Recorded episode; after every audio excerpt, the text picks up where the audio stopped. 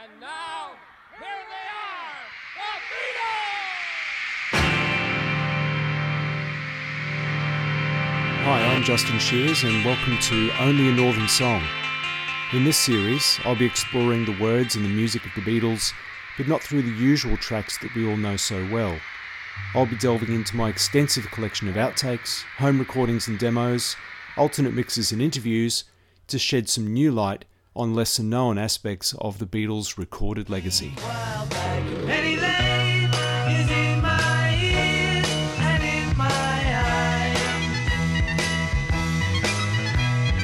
There beneath the blue suburban skies. Penny Lane.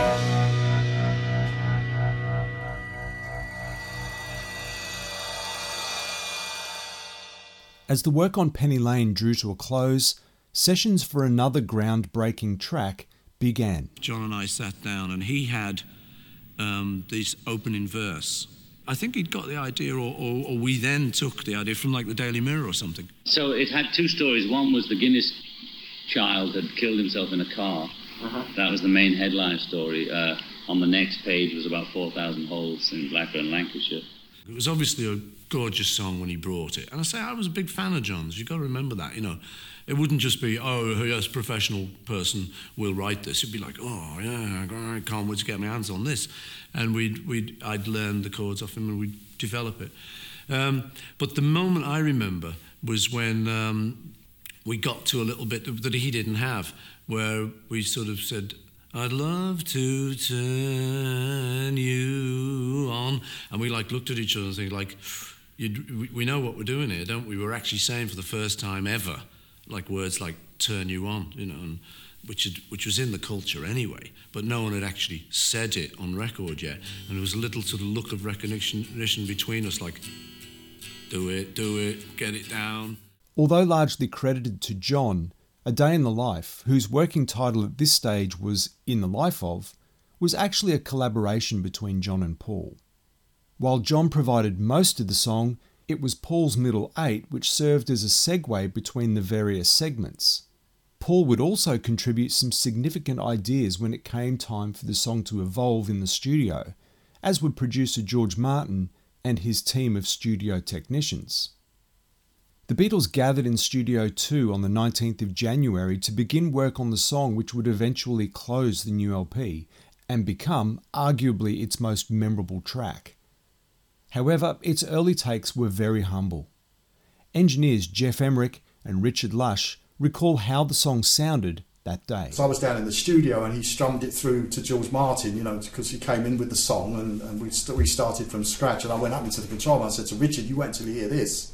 You know, it was because of the feeling that John could put into a vocal. And my theory again on this was the fact that being the bashful guy he was and rough and ready, when he came to do a, a vocal track, There was a, he got this emotion into his vocals. So it was like two different people. And I could never figure it out. And it was only a long time after, you know, we finished, you know, many, many years after, I guess it, it was he used to think of his childhood.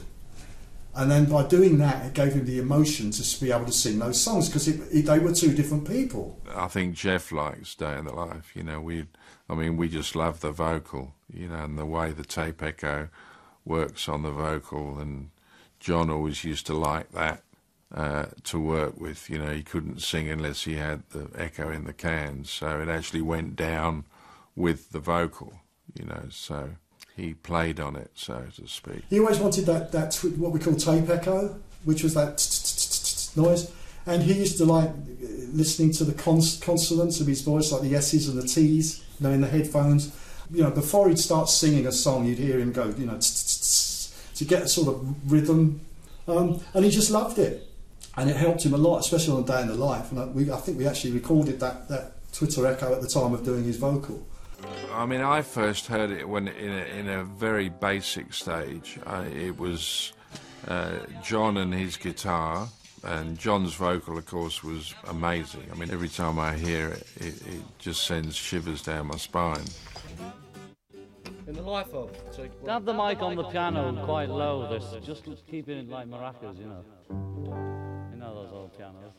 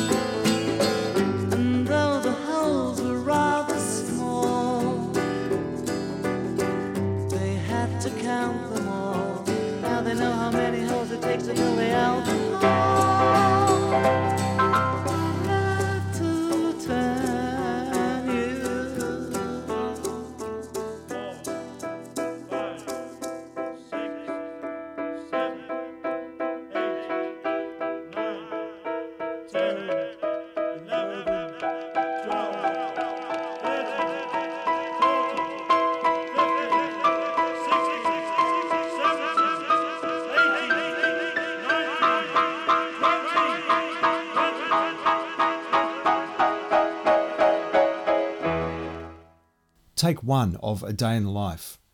Even at this early stage, the song structure was complex, made up of several parts which would eventually need to be slotted together.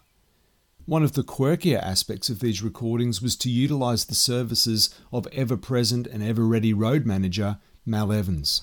And at that time, all he had, John had, was the verses. And he, and he had in his own mind, in a sense, the finished thing, because he knew there were going to be gaps of twenty-four bars within the song.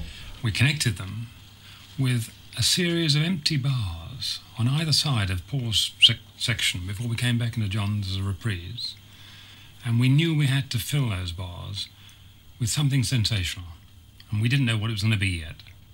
And in order to keep the twenty-four bars so that everybody knew when to come back in again, dear old Mal Evans stood by the piano counting the bars.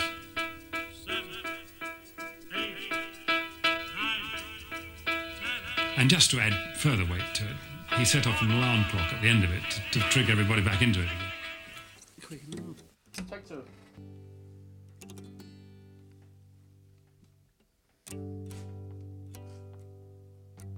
One, two, three, four.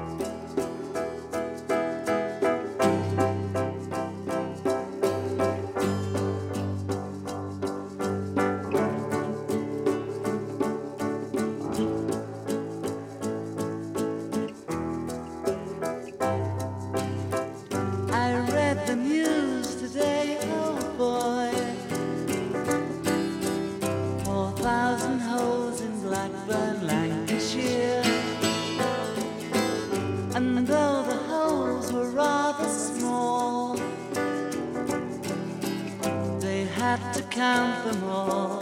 Now they know how many holes it takes to fill the other hole. I'd love to turn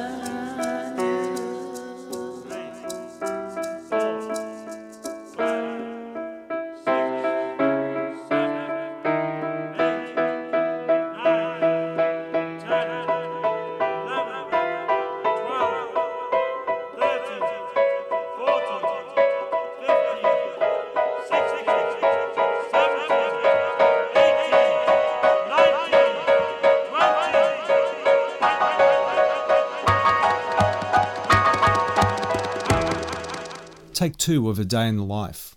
Four takes were recorded this day, all featuring Mal Evans on counting an alarm clock, something which was no accident, considering the lyrics of what was going to fill the middle eight of the song. Take four was deemed best, and further overdubs of vocals and piano were added. First in the order of business of the twentieth of January was a reduction mix of take four to a fresh tape and named take six. The song was now ready for bass guitar and drums, as engineer Jeff Emmerich recalls. So the drum sound on that also was, we were going for the best drum sound ever recorded.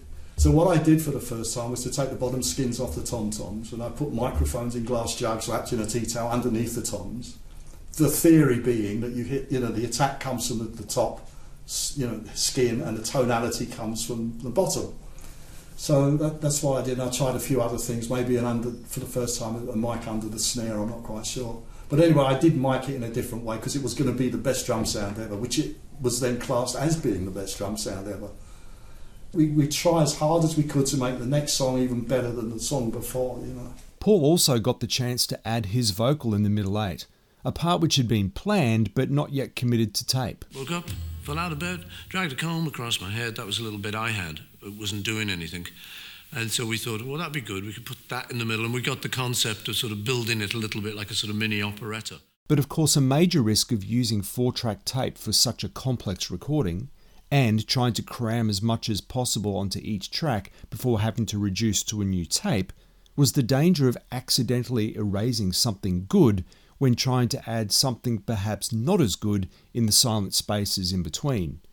Jeff Emmerich explains. So anyway, I woke up, got out of bed. John must have done his lead vocal because that vocal track of Paul's went onto the same vocal track as John. Because when Paul sings the word dream at the end of his song, John's ah voice is at, at that point. So we told Paul to keep the dream as a short word because otherwise we would have wiped John's vocal beginning. A Day in the Life, this is R M one and four track take um, six. Six.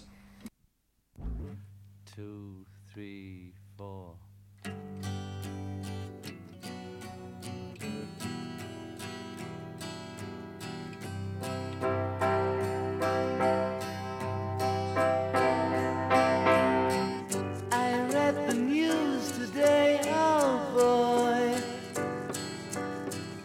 About a lucky man who made the grade. And though the news was rather sad, well, I just had to laugh. I saw the photograph. He blew his mind out in a car. Didn't notice that the lights had changed. A crowd of people stood and stared. They'd seen his face before. Nobody was really sure if he was from the house before. I saw a film today, oh boy. The English army just won the war. A crowd of people turned away, but I just had to look, having read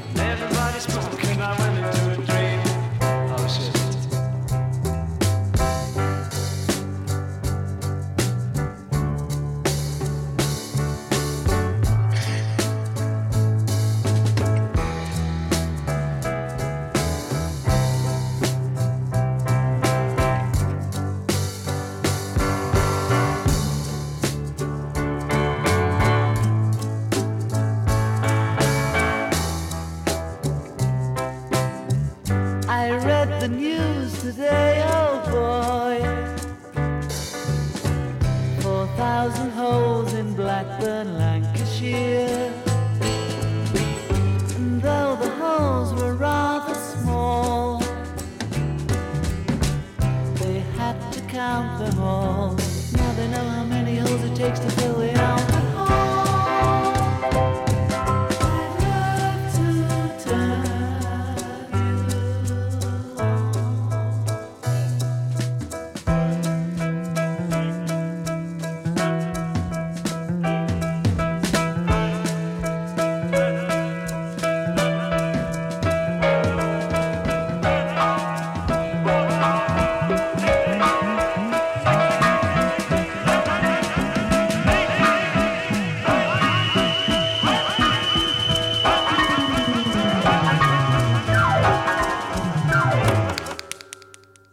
Take six of A Day in the Life, recorded on the twentieth of January nineteen sixty-seven. The mono mix we just heard, complete with Paul's flubbed vocal, was taken away by George Martin to begin writing the orchestral parts which would fill the spaces left between sections. They told me they wanted an orchestral climax to fill these empty bars, a giant orgasm of sound, rising from nothing at all to the most incredible noise. So then they're standing there and someone said, oh, what about a ninety-piece orchestra? So then George Martin, knowing he's got a budget, which is ridiculous to think about, E M I's budget, uh, says, no, we can't afford a ninety-piece orchestra. We'll have that. So R- Ringo then said, well, let's have a forty-five-piece orchestra and put it on twice. Right? So everyone sort of sniggered and smiled. In the meantime, Paul re-recorded his bass line and middle eight vocal, and Ringo added his piece of perfection with a new drum track, replacing those we heard earlier. By the third of February, the core of the song as we know it was now in place. A week later, the orchestral scores were ready, and Studio One was booked for an eight p.m. session on the tenth of February. forty musicians from the Royal Philharmonic and London Symphony Orchestras were asked to play on the track, at the cost of a whopping three hundred sixty-seven pounds and ten shillings. Sensing the significance of the moment, the Beatles made a night of it, asking them to turn up suitably attired in full evening dress. Each musician was then given novelty glasses, rubber noses, funny hats, even a gorilla's paw. Also invited were some of the who's who of the music scene, including Mick Jagger, Keith Richards, Marianne Faithfull, the Monkees' Mike Nesmith and Donovan. With coloured lights and a carnival atmosphere, the Beatles filmed the whole occasion for possible use in a television documentary, thus capturing the mood of the evening. Paul and Jeff Emmerich recall how it all played out. A big sort of epic recording of it with big full orchestra and everything, you know, and then did that crescendo thing in the middle of it with the orchestra, which was an idea I'd had because I've been I've been talking to people and reading about sort of avant-garde music, kind of atonal stuff, crazy ideas. And I came up with this idea. I said to the orchestra, you should start, all of you, which they're all looking at me puzzled. We've got a real symphony orchestra in London who are used to playing, you know, Beethoven. And here's me, so this crazy guy out of a group. And I'm saying, all you got to do is you, or everyone start on the lowest note that your instrument can play and work your way up to the highest at your own pace. Just if you want to go, that's fine, or you know, that was too puzzling for them. And they're all looking at me, and orchestras don't like that kind of thing. They like it written down, and they like to know exactly what they're supposed to do. So George Martin, the producer, realised that. He kept the random aspect, but he said to the people, you should be about this note at this point in the song, and then you should have got to this note, and this note, and he left the random thing. Yeah, no, that that was that was an idea based on the sort of avant-garde stuff that I was into at the time. So anyway, we're going to have this cacophony. So what we de- decided to do with the forty-five-piece orchestra, we for the first time was to link two four-track machines together in some really primitive fashion. So the first orchestral take was put on to track four of the first four track, which made it completely in sync with the rhythm and the vocal, because everything apart from the, the orchestra was finished on that tape. So we we then had a, a put on a, a second machine with another four tracks, and we didn't. No one told the orchestra because it was well. If you'd have told the orchestra you were doing that, you would have had to have paid them extra money. But eventually they found out, and they were actually paid. So we did another take and recorded this next orchestral pass on track one of the second four track, then another pass on the second, another pass on the third, another on the fourth.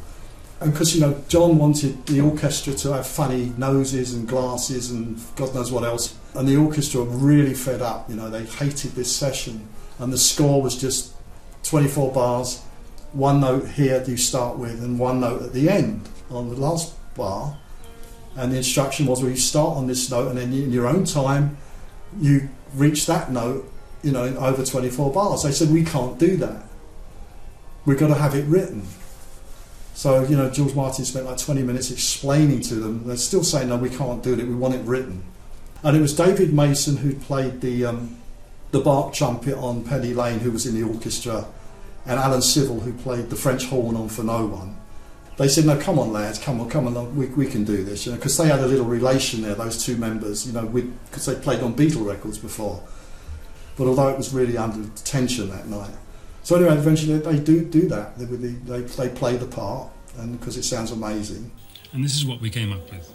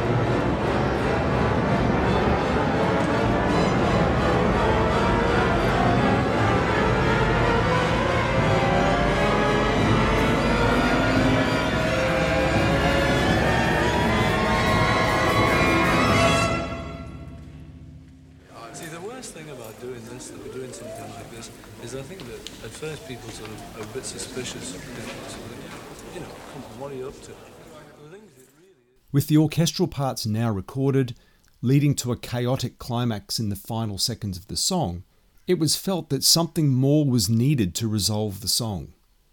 As the symphony men filed out, the Beatles gathered the friends that had come to be part of the evening and recorded a simple edit piece to be edited to the end of the song. Here's how it progressed. As there were so many guests around, there were some of the Rolling Stones and some of the Monkees, and, you know, there was a lot of people around. So it was like a party going on in the studio when we were doing the orchestra. So Paul said, let's try and someone going on, on like that on the end. So we played it, the track back out into the studio, and all the people that were around did this on, but it didn't work. A Day in the Life. This is take eight, and it was the choir for the end. Choir? Eight, okay, eight beats. beats then, just like count eight. As soon as you say, um, um. Right, just stop on it. The eight. And I've got to try and remember. The eight. You lead it. Come on, we'll all subconsciously okay. Okay. Follow the leader. Okay. What's the note? And go, shall we just all check? Mm. Mm. One, two. Great. Four. Oh. Um.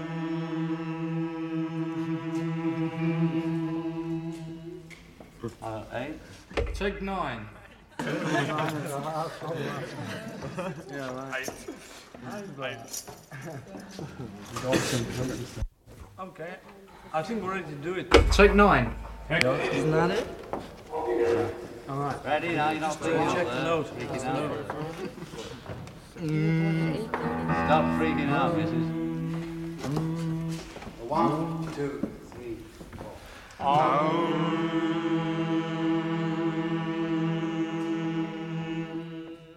That's all right.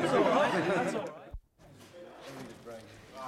Check ten. It, it will be. Quiet. One, two, three, four. Um.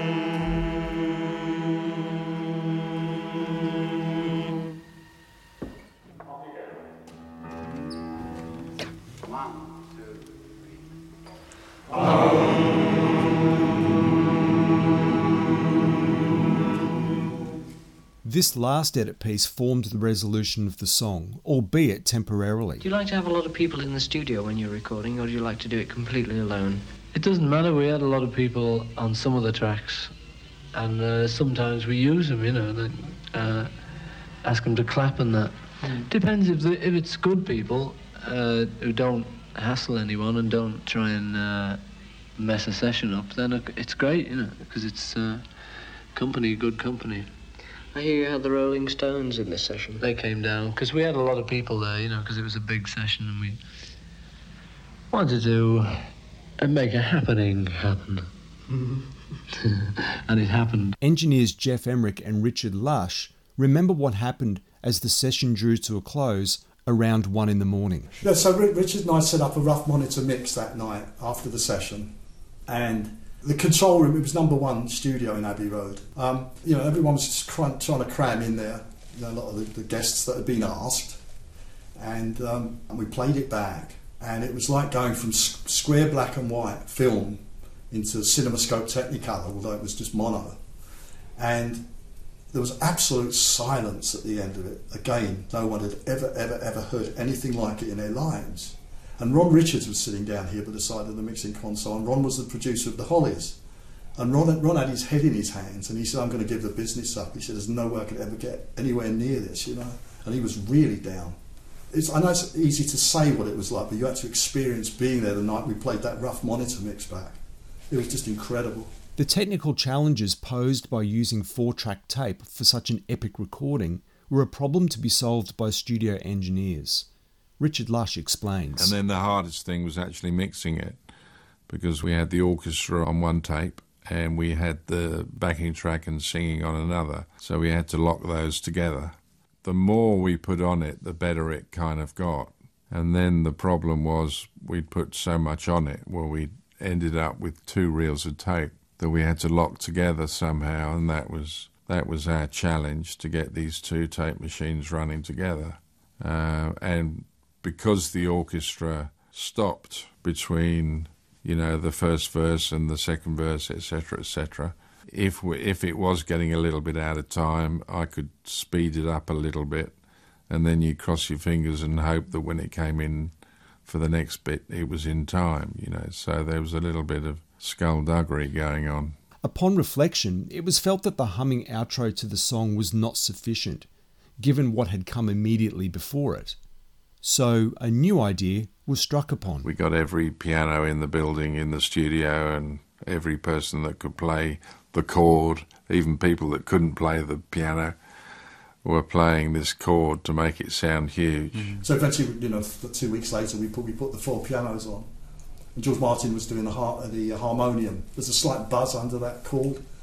You know, and there's a little squeak, you know, because as that piano chord hit, I started to lift the volume of the, the, the microphones. It was always feedback to the control room.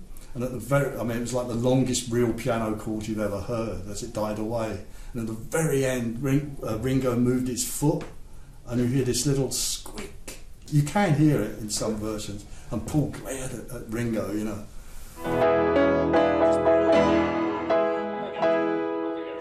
Have you got your loud pedal down, Mal? Which one's that? The right-hand one, out. Far right. Come on. It makes it echo on. That's it. Okay. So I've... you keep that on from the start. Keep that on all the way to the Take one. All right, on four. One, two, three.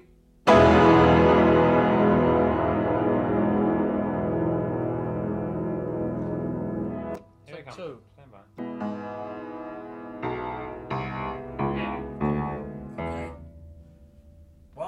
Two, three. Just. Okay. Three. No, well, I won't say four. Just imagine. Yeah, I mean, I was, I was doing the other. One, two, three. Four. One, two, three. Five. Okay. One, two, three.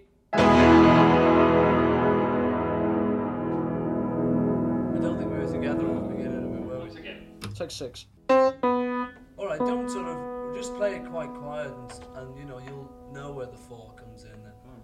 One, two, three. Again, still not quite together. Seven. Alright.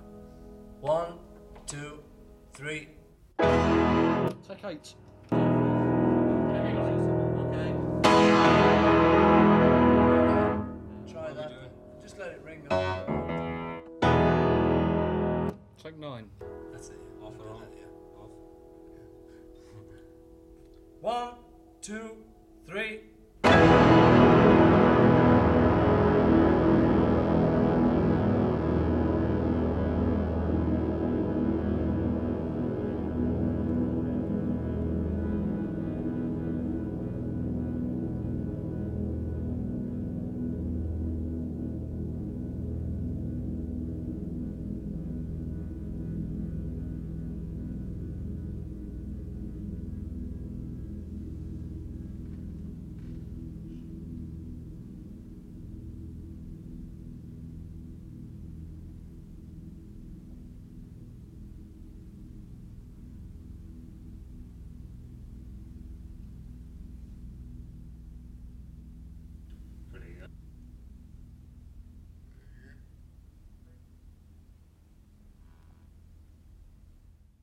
Edit piece nine was deemed best and was edited onto the end of the track. The final piece of the puzzle was now in place.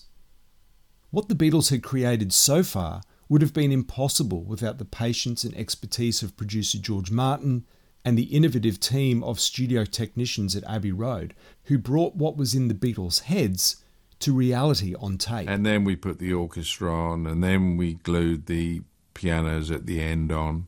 I mean, nothing, no, there was no such thing as doing something normal on that track. I mean, I can remember once Day in the Life was finished, everybody felt very proud of it. And I think John was, John and Paul were pretty pleased as punch with the song and the way. And if if anybody ever came in, be it, you know, Mick Jagger or whoever, George Martin would always say, oh, can you put on the mix of Day in the Life, Richard, you know?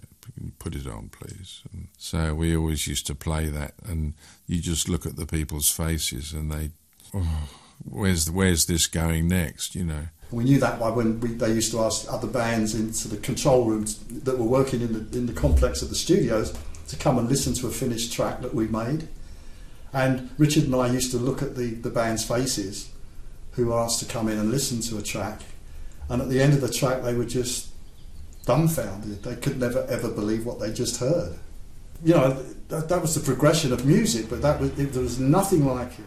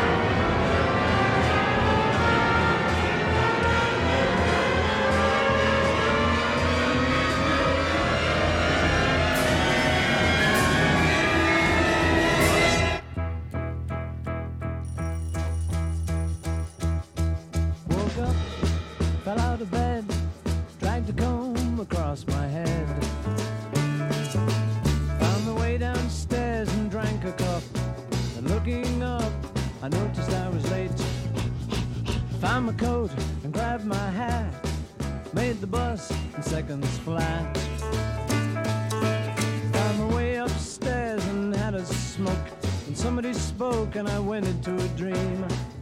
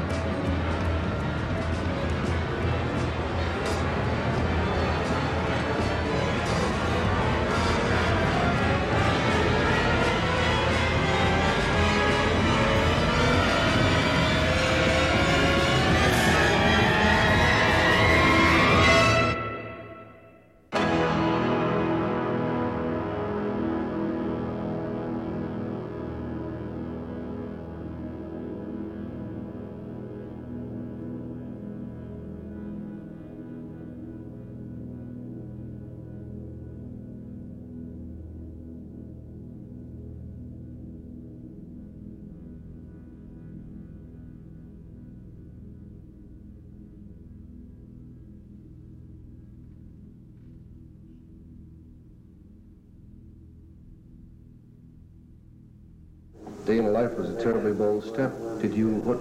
How do you think it'd be re, uh, received? Well, we knew it was all right. We weren't worried about it being too far out or anything, because um, it was just where we were at, and people can be where we're at very easily. All they have to do is listen. It's no secret we're getting from the hills, you know. And it's just a matter. Of course, when you first hear any record or something, if it's a, an extraordinary one or a a better one, the one, you know, that seems to have more going for it, it takes maybe two hearings to to get over the fright of it, you know. Right, but if it hadn't been the Beatles, no one would have listened twice. That's well, maybe it would have taken longer, you know. The Beatles educated it the would, world to yeah, this kind of music. It, it was going that way anyway. Maybe we quickened it up, you know. We quickened it up by becoming aware of other kinds of music. And uh, it would have been also somebody else. It, it's not like it would never have happened if... Uh, whoever invented electricity hadn't invented it. You know, like, people are inventing it like the same time everywhere around the world. They still do, you know. Like, you hear some little professor in Russia's invented something new. You know, everybody invented T V almost at the same time, and movies, you know. So it's been going on everywhere at once, you know. Well, that's it for this episode. Next time we'll pull up another chair in Studio two as the Beatles continued to challenge the conventions of recording and break new ground on their new L P. Until next time.